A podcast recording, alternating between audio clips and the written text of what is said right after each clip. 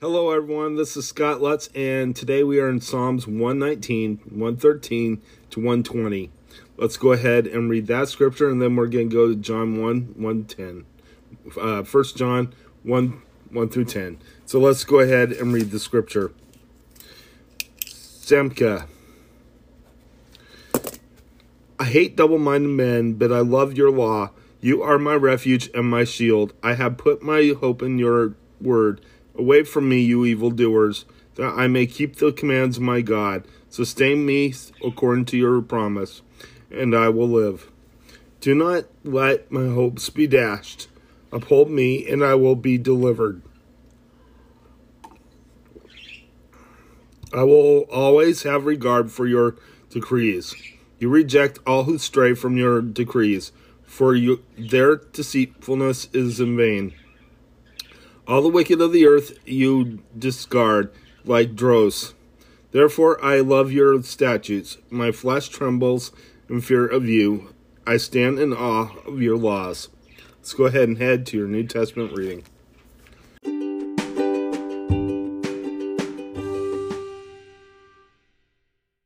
Okay, so this is once again we are uh, in your New Testament reading, First John one 1 through 10. We are starting with First John today. Let's go ahead and read the scripture.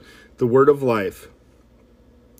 That which was from the beginning, which we have heard, which we have seen from our eyes, which we have looked at and our hands have touched, this we proclaim concerning the word of life.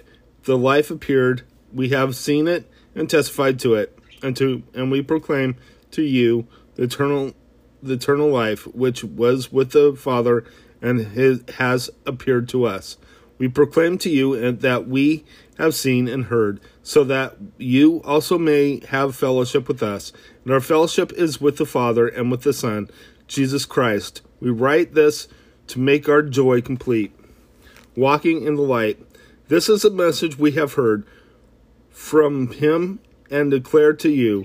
God is light in him there is no darkness at all. If we claim to have fellowship with him, yet walk in the darkness, we lie and do not live by the truth. But if we walk in the light, as he is in the light, we have fellowship with one another, and the blood of Jesus, his Son, purifies us with all sin. If we claim to be with be without sin, we deceive ourselves, and the truth is not in us. If we confess our sins, he is faithful and just, and we will forgive us our sins and purify us from all unrighteousness. If we claim we have not sinned, we make him out to be a liar, and his word has no place in our lives. Let's go ahead and close in prayer. Father in heaven, I just lift you up, O Lord. I thank you for being the light of the world, Lord. Thank you for helping, for um, being the true light, Lord. We will follow you and walk in your light, Lord. In Jesus' name, amen. God bless you. Have a good day.